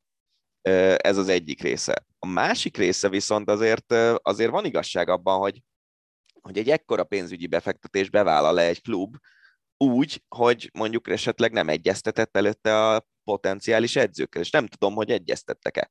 És szerintem ezt nem tudja senki sem. Hát meg a potenciális, potenciális edzőkről sem nagyon hallani. Hát ez meg a másik. A nevek repkednek csak, Igen. hogy Pochettino-tól kezdve Zinedine Zidánon keresztül. Ten Hag. Ten Hag, de ugye Ten Hagnak azt javasolta um, Luis van Há, hogy Isten őriz, hogy a Unitedbe igazoljon, Zidane felesége nem akar az esős Manchesterben élni, marad Pochettino, aki meg mindig Párizsban van, tehát mi garantálja, hogy ő érkezik. Na mindegy, e, e, az edzői keringőt azt inkább hagyjuk. A, az a része az szerintem, szerintem egy jogos felvetés, hogy egyáltalán e, Fernándes ére mondjuk ennyi pénzt, mert tényleg én nagyon, nagyon felületesen követem csak a, az angol focit, de azért láttam, eljutottak hozzám is olyan ilyen elemzői gondolatok, hogy, hogy azért nem feltétlenül, a, tehát hogy a számok talán egy picivel többet mutatnak, mint ami a valóság Fernándesnél. De most ez lényegtelen is, itt az, az a része az valid szerintem, hogy jön egy új edző, és örökölni fog egy olyan játékost, aki iszonyatosan sok pénzt keres, mozdíthatatlan szinte, és valahogy be kell építeni a csapatba. Ezek a, hogy szokták mondani, édes gondok? Vagy hát valamilyen szinten igen, persze. mondani, hogy ennél azért vannak komolyabb problémák, de... First world problem, azt hiszem az a jó kifejezés erre. Igen. Hát nem vár könnyű feladat a Manchester United leendő szakvezetőjére. Megvan az olimpiai program, kézilabdával, labdarúgással és hetes rögbivel kezdődik két nappal a nyitó ünnepség előtt. Július 2024. július 24-én a Párizsi nyári olimpia, a menetrend szerint 32 sportágban 19 nap alatt zajlanak majd le a küzdelmek, 329 számban osztanak érmet, és a legintenzívebb szakasz majd augusztus első hétvégéje lesz, akkor péntektől vasárnapig 15 sportágban osztanak majd érmeket. Várod már az olimpiát? Csak abban bízom, hogy legalább egy magyar kézi csapat ki fog jutni. végre Európában lesz, végre a saját magunk időzónájában. Hát igen, meg azért nagyon várjuk. Fél, félig meddig ezért nekünk hazai pálya Párizs, hiszen párizsi központú az Eurosport részben legalábbis. Így igaz. Hát ami biztos, hogy nem lesz Párizsban az olimpián, az jégkorong. Ijesztő jelenet játszódott, micsoda átvezetés, mi? Uh-huh. Ijesztő jelenet játszódott le a Csíkszárda Fradi mm, Ersteligás jégkorong rangadón. Nagy Gergő és Saló Alpár ütköztek, előbbi a Fradi, utóbbi a Csíki csapat játékossal. Felmerült a kérdés, hogy talán vagy egy picit feleslegesen volt kemény, de összességében, hogyha az ember megnézi azokat a felvételeket, akkor ez úgymond egy, hogy szokták mondani, Forma 1-ben Péver Gáborék ugye versenybaleset volt. A, minden esetre életveszélyes fejsérüléssel szállították kórházba Sallót az esetet követően. Azóta a kórház közleményt adott ki, és szerencsére Salló állapota kielégítő, lehet vele kommunikálni, agydúzzanata volt, mesterséges altatásban is tartották, intenzív osztályon ápolták. A Nagy Gergőt és természetesen a Fradit is nagyon megrázta ez az egész dolog. A Fradi is közleményt adott ki, ebben megmagyarázták az esetet, és támogatásukról biztosították Saló Alpárt, és lehet látni a felvételeken is, hogy Nagy Gergő is a válogatott oszlopos tagja, hát szó szerint megijedt ott abban a pillanatban, és ő is ugyanúgy kiáltott segítségért, tehát nagyon, tényleg nagyon húzós pillanatok voltak ezek, rossz volt nézni, megmondom őszintén, azt a videót, de hát valahogy azért képbe kellett kerülni a hírrel kapcsolatban. Ne, én, én ennyire nem akartam képbe kerülni én ezeket a freak sérüléseket, nagyon... Nem látszódott nem. szerencsére, maga az, az látszódott, tehát hál' Istennek sebet, még ilyeneket nem láttunk, az látszódott, hogy ahogy a két játékos találkozik, nagy Gergőről kvázi lepattan Saló Albert, és uh, Alpár is olyan, olyan szerencsétlenül esett neki a palánknak, hogy kvázi onnan én szerintem eszméletlenül vágódott rá hát, a jégre. Tehát, igen, de ugye az volt a probléma, hogy a sisakja leesett. Igen. Tehát, igen, hogy a fejét verte igen. be a palánkba, meg a jégbe. Igen. És ja, igen, ezek szörnyűek, ezek ah, a hoki balesetek. És tényleg egyébként most az, hogy egy ütközés az mennyire kemény, vagy mennyire nem, valószínűleg egy hoki meccsen is sok esetben mondjuk egy játékvezetői ítélet az inkább annak szól, hogy mennyire látványos a dolog. Uh-huh. Lehet egy ütközés kőkemény, úgyhogy nem tűnik olyan nagyon vészesnek, de mondjuk nem tudom, eltörött három bordádat közben. Ilyesmik. E, ez nyilván egy elég látványos dolog volt. Gondolom, hogy az eltiltás is ennek köszönhető elsősorban. De, de ja, nagyon tényleg a, a hokiban annyira ugye ezek ilyen mondjuk eltalál egy, eltalál egy korong, Igen. arcon talál-e, úgy talál el, hogy, hogy ö, nyakon talál, ahol, ahol ereket tehet tönkre, pengék vágnak el arcon, nyakon Ja. embereket, tehát a, tényleg a hokiban van benne talán a legjobban ezek, a, ezek az ilyen szörnyűséges, véletlene, véletlenen is múló sérülések, de hát az nagyon jó hír, hogy Salló jobban van, és, és úgy tűnik, hogy nem lesz nagyon maradandó következménye ennek a dolognak. Jobbulást kívánunk neki. Egy fokkal kellemesebb hír.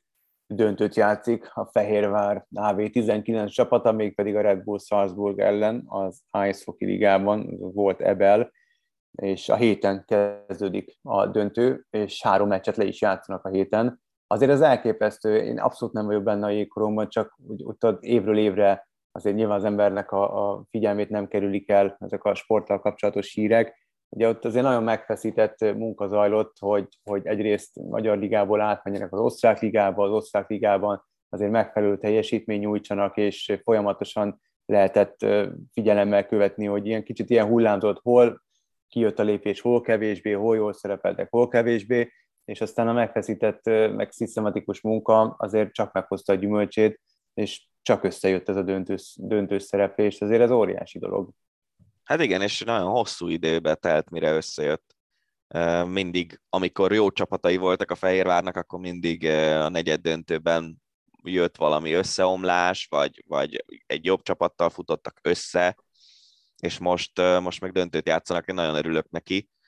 Szerencsére a, most a legutóbbi párharcból egy pár meccset tudtam nézni múlt héten, mert ahol voltunk, ott volt Digi Sport, aki most a Fehérvár meccseit közvetíti, és azt hiszem azt mondta Szélig Viktor, hogy, hogy volt korábban olyan év, amikor, vagy voltak olyan évek, amikor nagyon jó edző volt Fehérváron, voltak olyan évek, amikor nagyon jó keret volt Fehérváron, meg nagyon jó hangulat, és most úgy valahogy minden összeállt, és hát az, azért az Salzburg legyőzése az egy nagyon, nagyon komoly dolog lenne.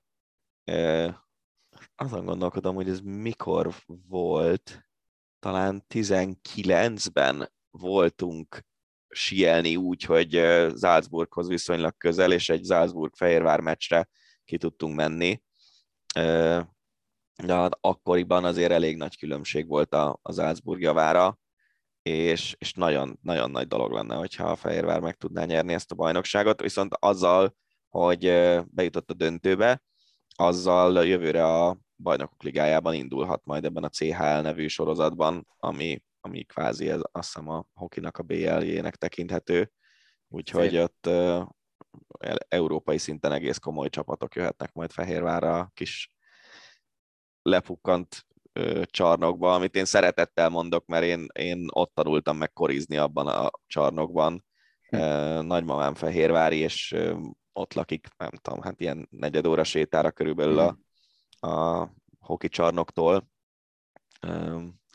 Minden esetre, minden esetre tényleg itt ott nagyon kedves gyerekkori emlékek kötnek ahhoz a csarnokhoz, ami teljesen egyértelműen azért már nincs olyan állapotban, mint sose volt egy nagyon, nagyon szuper csarnok, de, de azért nincs olyan állapotban, mint amit a mai Mhm. követelmények megkövetelnének. Bár egyébként hozzáteszem, hogy a Salzburgi sem volt számomra semmi extra Mhm. igazából, ahol, ahol voltam ezen a Salzburg volán meccsem.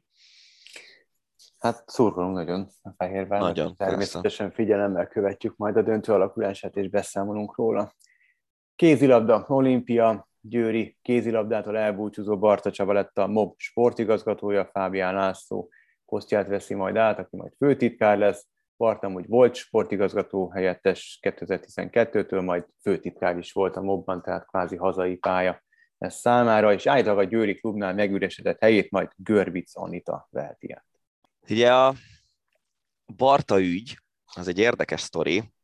Beszélgettem egy győri ismerőssel, aki elég jól benne van a klubnak, a, az Etónak a mindennapjaiban, és itt ugye egy olyan történet miatt kell Bartának távoznia az Etótól, hogy 2022-23-as szezontól kezdve a MKS azt várja el az élvonalbeli kluboktól, hogy gazdasági KFT nevezze be ezeket a csapatokat a, a bajnokságokba, és április 30 azt hiszem a határideje annak, hogy ezek a KFT-k megalakuljanak és átvegyék a klubok üzemeltetését és, és az a sztori, hogy, hogy nagyon sokáig kivárt ezzel a klub alapítással Barta, és aztán azt dobta be lehetőségként, hogy egy egyszemélyes KFT-t alapít ő, amiben ő lesz az egyszemélyes KFT, és majd ez a KFT fogja a Győri Audietót benevezni. Azért is problémás a dolog, mert a, az Audinál vállalati policy az, hogy ők egyesületeket támogatnak, tehát például egy kézilabda klubot, viszont egy KFT-t azt nem nagyon tudnak támogatni, tehát például hmm. ez is egy érdekes szempont lesz, hogy hogyan fogják ők a jövőben tudni a, a győri csapatot szponzorálni. Minden esetre a, a polgármester a Jenő. Igen. Aki azt hiszem, hogy Dezső Dezső Csabának hívják talán? Dezső Dézsi. Van? Dézsi Csaba, bocsánat. Szóval ő, ő mondta azt, hogy, hogy ő végigélte már Győriként egyszer a Questor ügyet, ahol lényegében ugye kiszervezték a futballklubot magánkézbe, és aztán az a magánkéz az kámforrá változott lényegében, és és nem szeretné ezt a női kézi csapattal is végigélni, úgyhogy ő, ő, ők lényegében a város mondta azt, hogy ez, ez nem működhet, mm. és akkor Barta azt mondta, hogy jó, akkor viszont távozni szeretnék, állítólag valami ilyen nagyon durva végkielégítést 80 kap. millió forintról hallani. Igen, én úgy tudom, hogy igen, 60 havi, 60 havi fizetés, kemény. ami, ami azért elég kemény és hát ezek szerint akkor úgy, úgy kap végkielegítés, hogy nem nyugdíjba megy belőle, hanem a mobba ül be egy gondolom hasonló ilyen másfél-két milliós fizetésű pozícióba. Jó hangzik. Igen. Az, hogy Görbic Anita lesz az elnök, az meg ugye az egy nyilván egy szimbolikus dolog lenne valamilyen szinten, de közben meg fölveti azt a problémát, ami a Nagy László problémaként írható le, hogy Görbic Anita akkor a Győri Klub elnöke lenne, és a Győri Klub sportigazgatója is, tehát magát nevezi ki, per rúgja ki, hogyha nem teljesít jól, ami azért ugye elég furcsa. Kellemetlen hír még maradva a kézilabdánál, hogy a Ferencváros ezúttal is ideje korán kiesett a BL-ből. Miért kellemetlen ez? Danikám, meséld el nekünk. Hát leginkább azért, mert évről évre minden évben úgy megy neki a BL-nek a Fradi, hogy de jó lenne a négy közébe jutni, és aztán sosem jut be.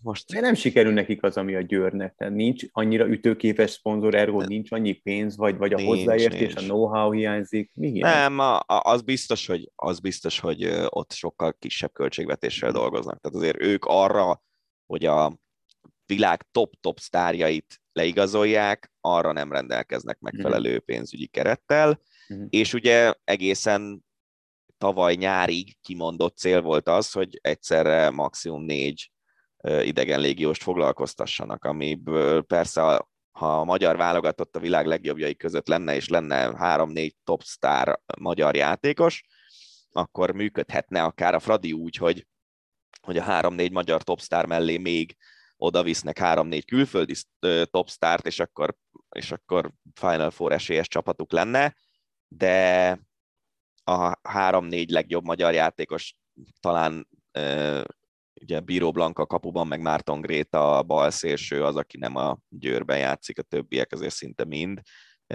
Kovacsics Anikót most nem veszem ide, mert ő ugye az egész szezont sérülten töltötte, aztán bejelentették, hogy, hogy babát vár. Úgyhogy, úgyhogy így nehéz a Fradinak csapatot építeni. Úgy tűnt egyébként, hogy elég jól működik ez a mostani német mag, de, de az olimpián augusztusban. Tehát ez a szezon, ez, ez rosszul indult a Fradinak, az olimpián megsérült mind a két irányító,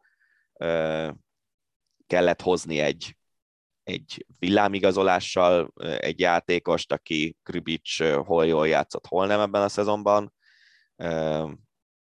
nem, nem, nem voltak ideálisak a körülmények. Abszolút, aztán a végén még megsérült Bíró Blanka, szezon végéig megsérült Bénke, tehát ez, ez nem volt egy jó szezon, nem feltétlenül ez volt az a szezon, amiből ki kellett volna hozni a Final Four, de hát tudod, ez a van a, azt hiszem úgy szokták mondani, hogy az őrület leírása az, hogyha ugyanazoktól a történésektől más végkimenetelt vár az ember, és, és, és a Fradinál is most már lassan tényleg itt tartunk, hogy, hogy mindig megpróbálják, mindig megpróbálják, és valahol mindig elhasal a csapat. No, hát akkor térjünk át a teniszre, teniszezünk egy picit. A hét hülyéje címet Nick Kyrgiosnak osztottam ki. 35 ezer dolláros büntetés kapott a múlt heti, az azt, azt megelőző heti 25 ezeres büntetés után, azt Indian Wells-ben gyűjtötte össze, ezt most Miami-ban. Pöttyet elvesztette a fejét az Ausztrál, szidalmazta a székbírót, Carlos Bernandes, mert úgy érezte, hogy nem tudja megfelelően kezelni a közönséget. Büntetésből egy pontot az ellenfélnek Sinnernek ítélt az első szett tiebreakje során, aztán az Ausztrál játékos kiszólt a lelátón helyet foglaló barátjának, mondván, hogy még ő is jobb munkát végezne a játékvezetőnél, és ugye ezért kapott, kapta az újabb büntetést, még jött az ütőszétverés, Indian Westben szintén az ütőjét verte szét, és akkor majdnem eltalálta a labdaszedő gyereket, úgyhogy ha nem foglalkozna ugye a külsőségekkel Kirios, és egy picit valahogy megtanulná a kezelni az érzelem és a dűkitöréseit, és valahogy fejben megerősödne, akkor, akkor egészen elképesztő játékos is lehetne. Addig meg, addig meg uh, entertainer. Az igen, igen, az, az tény. Mentális és érzelmi küzdelméről írt csütörtökön a közösségi médiában Louis Hamilton, a Forma egy hétszeres világbajnoka. Nehéz volt bizonyos napokon pozitívnak maradni, írja vélhetőleg azért a világbajnokság legutóbbi kiírásának a záró versenyére és a BB összetett végeredményére utal, meg valahogy ennek az egésznek nyilván a, a, a, a lebonyolítására, meg a, a kis történetre, ami, ami ugye, amit ugye kibeszéltünk Weber Gáborral is, meg, meg amúgy is egymás között is. Igazából a hír semmi különös, tehát hogy nem szeretnék ennek nagy feneket keríteni, csak azért tartottam fontosnak, hogy ismét kiemeljük, hogy mennyire fontos, hogy mentális betegségről, illetve a depresszióról egy ilyen komoly, elismert sportoló híresség beszél, és ezzel felemeli valami mellett a hangját, és több segítséget kaphatnak azok, akiknek nincsenek meg ezek a, a források, nincsen ennyire nagy hangjuk, nincsenek ilyen platformjaik, hogy akár segítséget kérjenek, vagy akár csak kibeszélhessék magukból a gondokat, problémákat, és támogatásra találjanak a követőikben, barátaikkal, bárkivel kapcsolatban.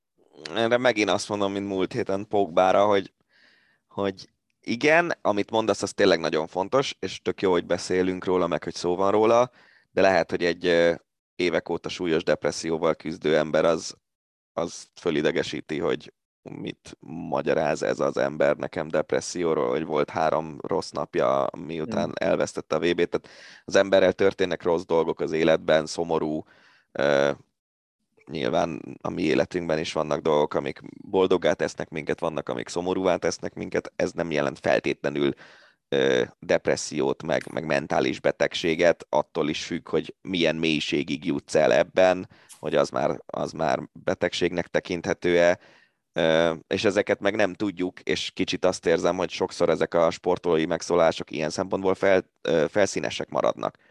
Tehát például, amikor már Cavendish beszélt a depressziójáról, ott olyan részletekbe belement, amik, amikből tényleg lehet tanulni, és tényleg akár az emberek magukra ismerhetnek, hogy fú, hát ilyen nekem is volt, akkor lehet, hogyha kezeltetem a depressziómat, vagy a, vagy a hangulat ingadozásaimat, vagy tök mindegy mit, akkor sokkal jobb állapotba kerülök, de, de amikor csak ilyen, ilyen felszínes jellegű dolgokkal jönnek elő, azt nem feltétlenül tartom száz százalékban hasznosnak, meg, meg, meg segítségnek. Abszolút igazat adok. Nem is akarom ezt a részét tovább nyújtani, tökéletesen igazad van. De maradunk még a Forma 1-nél, ugyanis múlt hét szerdán jött a bejelentés, hogy a várakozásoknak megfelelően az Egyesült Államok a következő idéntől három versenyt rendez majd. Ahogy azt várni lehetett, létrejött a megállapodás, és Las Vegas kapott versenyt, és egy nagyon egyszerű vonalvezetésű pályán rendeznek majd Las Vegasban Forma 1-es viadalt, viszont végig megy majd a legendás főutcán az úgynevezett strippen, és azért ez nem, nem mindennapi látványosságot nyújt majd, és nem mindennapi futammal bővül majd a Forma 1 versenynaptára. Hát ez biztos.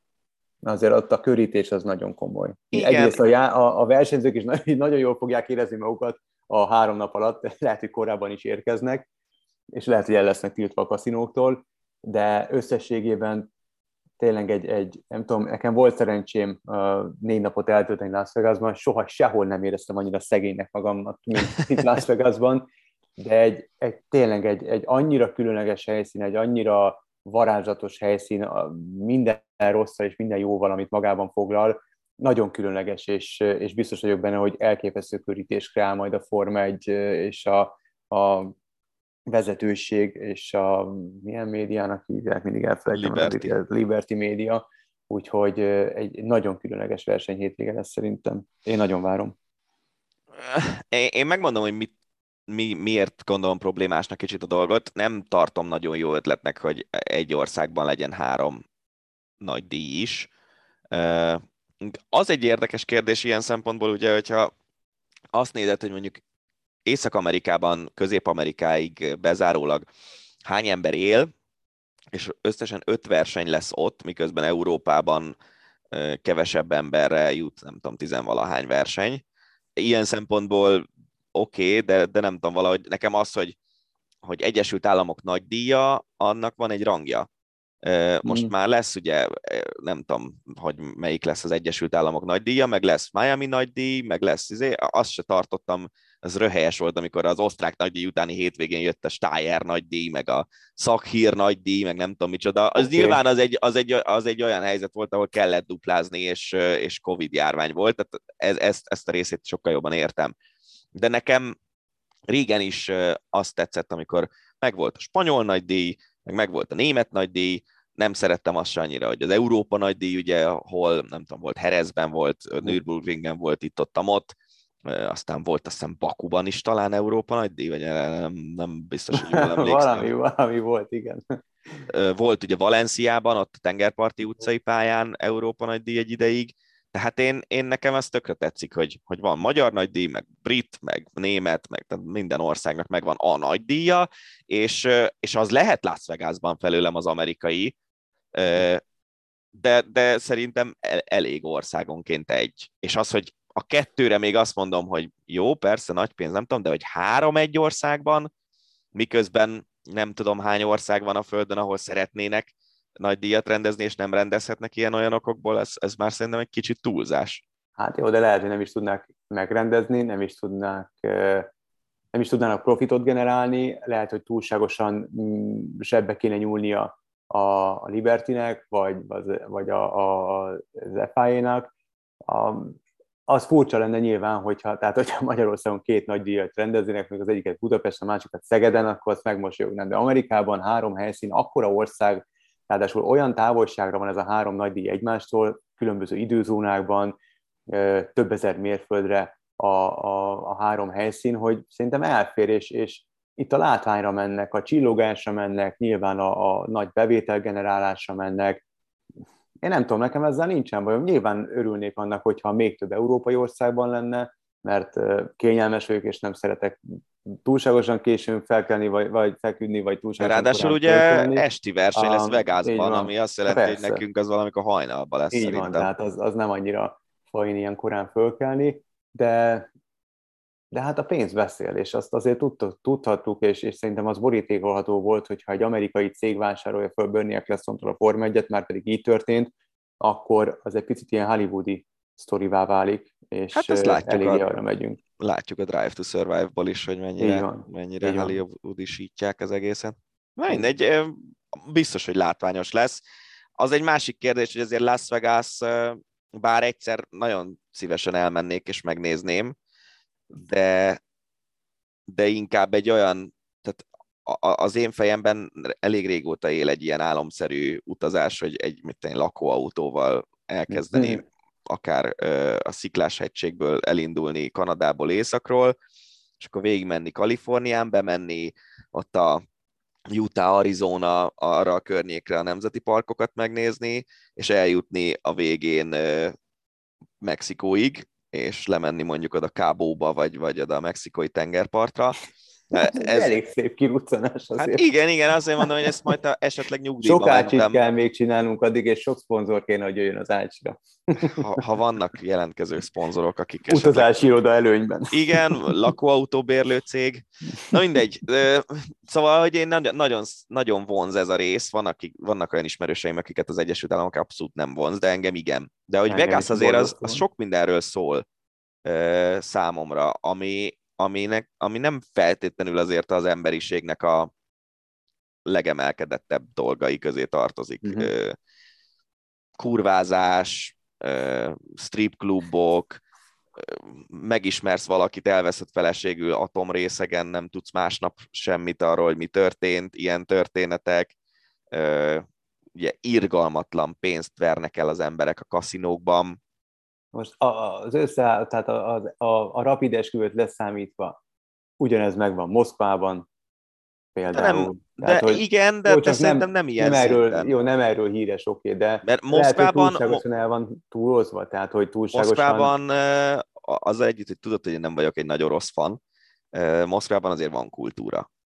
Vegasban ez Ott van. is van, csak másfajta kultúra. Na igen, de Vegas az 50 éve, vagy 70 éve nem létezett lényegében, uh-huh. vagy egy falu volt. Aztán fölépítettek a sivatag közepére valamit, meglehetősen ugye barátságos ilyen fogadási, meg, meg kaszinó törvények vannak Nevadában. Barátom volt Nevada, Kalifornia határán van a Tahótó, és ott a, a, a kaliforniai oldalon nincs semmi kb, a nevadai oldalon meg hotelek, kaszinók, ö, ilyesmi. Én voltam a Niagaránál szerencsére, és ott ugyanez van, hogy ott is az amerikai oldalon nem lehet kaszinózni, de a kanadai oldalon igen, ugye a kanadai oldal tele van kaszinókkal. Tehát én ezt értem, hogy a, a, az emberiség, meg főleg az amerikai ö, emberek egy jelentős része szeret kaszinózni, szereti azt, hogy kikapcsolja az agyát, és csak húzgálja a félkarú rablónak a karját, meg nem tudom micsoda, és nyilván ez egy piac, tehát ahol, amire van igény, a, a, arra lesz kínálat is valahol, de, de nem feltétlenül érzem azt, hogy tényleg a Las Vegas lenne az emberiség csúcs terméke, és, és lehet, hogy, hogy ennél jobb helyszíneket is találhatna magának a, a forma egy jobb példát mutatva úgymond a világnak, hogy mi az, ami jó, és mi az, ami nem. Egész úgy hangzok lassan, mint egy konzervatív gondolkodó, nem? Igen, mint a nagypapám nem tudom, szerintem ez egy tökéletes helyszín a Forma 1 mert a sót keresik, és kell a só meg a csillogás, és Las Vegasnál igazából szerintem kereshet sem találsz jobb helyszínt. Én amúgy is óriási barátja vagyok, és rajongója az utcai pályáknak. Annak én is. Örülnék, tudod, minek örülnék jobban? Mondjuk csinálnak Párizsban egy utcai versenyt.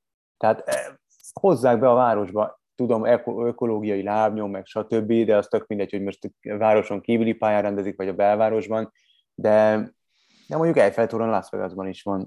Ennyi. Hát ott nem is kell Párizs. Egyébként meg azt, azt azért tegyük, tegyük hozzá, hogy sokkal jobban, inkább legyen Las Vegasban nagy díj, mint még öt különböző ilyen sivatagi olajállamban. Ja, ja, is, igen, igen, igen, abszolút igazad van. No, hát ne felezzünk egy kicsit, mert van egy nagyon érdekes hír, és nagyon kíváncsi vagyok a véleményedre. Lemondott Bruce Arians vezetőedző a Tampa Bay mestere pár nap azt követően, hogy Tom Brady bejelentette visszatéréseit, visszatérését. Szakmai tanácsadó maradt, tehát felfele buktatták.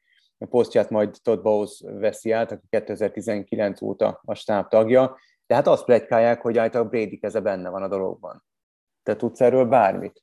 Nem, én olyannyira nem tudok erről semmit, ezt azért most jegyezzük meg így a műsornak, most már szerintem túl vagyunk a másfél órán, vagy körülbelül ott, hogy én múlt héten Szabin voltam, és ilyenkor igyekszem azért a számítógépet csak akkor bekapcsolni, hogyha tényleg kell, és én ezt a hírt nem is hallottam addig, amíg át nem küldted az ácsit, hogy, hogy lemondott, lemondott Bruce Arians, hát most egy Brady keze van a, a dologban, vagy nem, nem tudom, de, de érdekes. Na, majd Zoliket megkérdezzük, Igen. Budai Zoltánt, ő mindig nagyon készséges. Egy másik NFL hír, hogy elfogadták azt a javaslatot, amely szerint 32 csapatnak kötelezően kell majd alkalmazni a kisebbségi vagy női szakembereket a vezetőedzők támadásért felelős asszisztenseként. A játékosoknak több mint 70% afroamerikai az NFL-ben, az edzők között viszont jóval kisebb ez az arány, és bár a védekezésért felelős stábban egyre többen vannak kisebbséghez tartozó szakemberek, a támadóknál vagy a vezetőedzői posztokon sokkal kevesebben. Szerintem ez, ez, szerintem ezt is már számtalanszor átbeszéltük, hogy én nem vagyok nagy híve a pozitív diszkriminációnak, viszont annak igen, hogy adjunk meg minden esélyt a, egy, egy fekete edzőnek is arra, hogy bizonyítson. Nekem a, a pozitív diszkrimináció kicsit a, a meritokrácia ellen szól, és én a meritokráciának amúgy elég nagy híve vagyok. És, és teljesen tisztában vagyok egyébként azzal, hogy ezeknek a, a színesbőrű edzőknek a nagy része sokkal nehezebb körülmények között, meg sokkal nehezebb úton jut el oda, hogy ő az NFL-ben vezetőedző legyen, vagy, vagy, vagy támadó koordinátor legyen, mint a, mint a fehérek. De, de azt gondolom, hogy ha én csapatvezető lennék és csapatfőnök lennék, akkor annak örülnék, hogy ha azt nevezhetném ki, akit akarok, nemtől és bőrszintől függetlenül.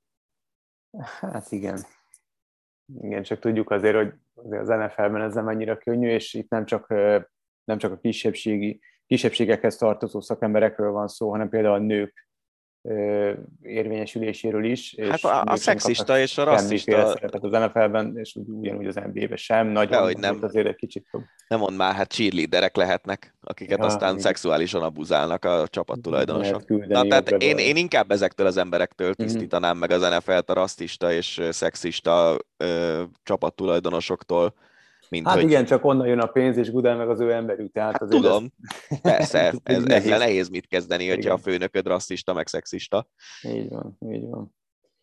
Kicsit kellemesebb hír az NBA házatájáról, Shaquille O'Neal, a Lakers legendás centere, illetve Steph Curry, a Golden State Warriors legendája, Oscar díjat kaptak a legutóbbi Oscar gálán, és sajnos nem feltétlenül erről volt emlékezetes, Will Smith ügyé és, és Chris Rock ügyéről, de ezt most hagyjuk. A, szóval Shaq és Steph Curry Oscar kaptak, mert gyártásvezetőként és tanácsadóként közreműködtek a Lucia Harris életéről szóló A kosárlabda királynője című dokumentumfilmben, amely elnyerte a legjobb rövid dokumentumfilmnek járó díjat.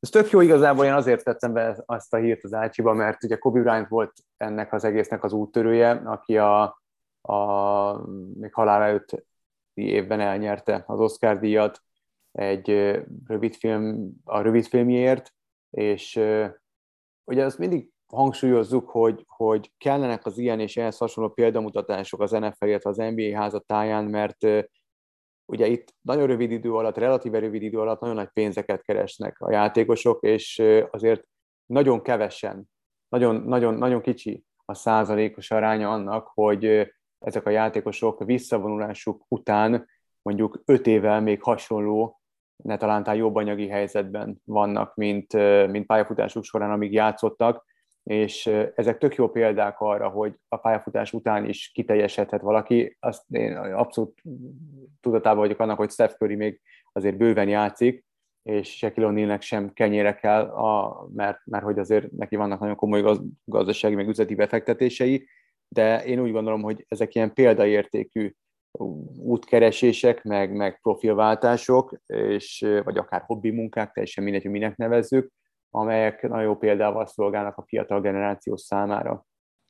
Abszolút egyetértek, és szerintem ez, ez az egyik legfontosabb része egy sportolói pályafutásnak, hogy az akkor megkeresett, sok esetben nagyon komoly pénzeket észszel fekteted be, észszel költöd el, tényleg egy, egy tíz éves pályafutásod van arra, hogyha mondjuk utána nem leszel edző, vagy nem, nem maradsz benne valamilyen módon a sportban. Lásd Troy Aikman, aki ugye többet keres kommentátorként, mint keresett NFL játékosként. De hogyha kikerülsz a sportból, akkor előtte nagyjából egy 10-15 éved volt arra, hogy megalapozd a, a családod életét anyagilag. Úgyhogy ez egy nagyon fontos része szerintem egy sportpályafutásnak, és nagyon remélem, hogy ezeken a, a különböző sportakadémiákon ezekkel is foglalkoznak, nem csak a tudom, történelemmel, meg a biológiával. Hát ezeket a híreket tartottuk ezen a héten legfontosabbnak. Remélhetőleg ti is így vagytok ezzel, illetve ha nem, akkor és észrevesztek olyan hírt, amely esetleg elkerült a mi figyelmünket, de titeket nagyon érdekelne, és a ti figyelmeteket felkeltette, és érdekel, hogy mi hogy látjuk azt a bizonyos hírt, akkor küldjétek el hozzánk, Twitteren, Instagramon, bárhol megtaláltok bennünket. Erre a hétre ennyi volt az adás, ennyi volt az Ácsi. Búcsúzunk tőletek, Rév Dánielt és Farkas Vidi Gábort hallottátok, sziasztok! Ez volt a Hosszabbítás, az Eurosport podcastje. A műsor témáiról bővebben is olvashattok honlapunkon az eurosport.hu.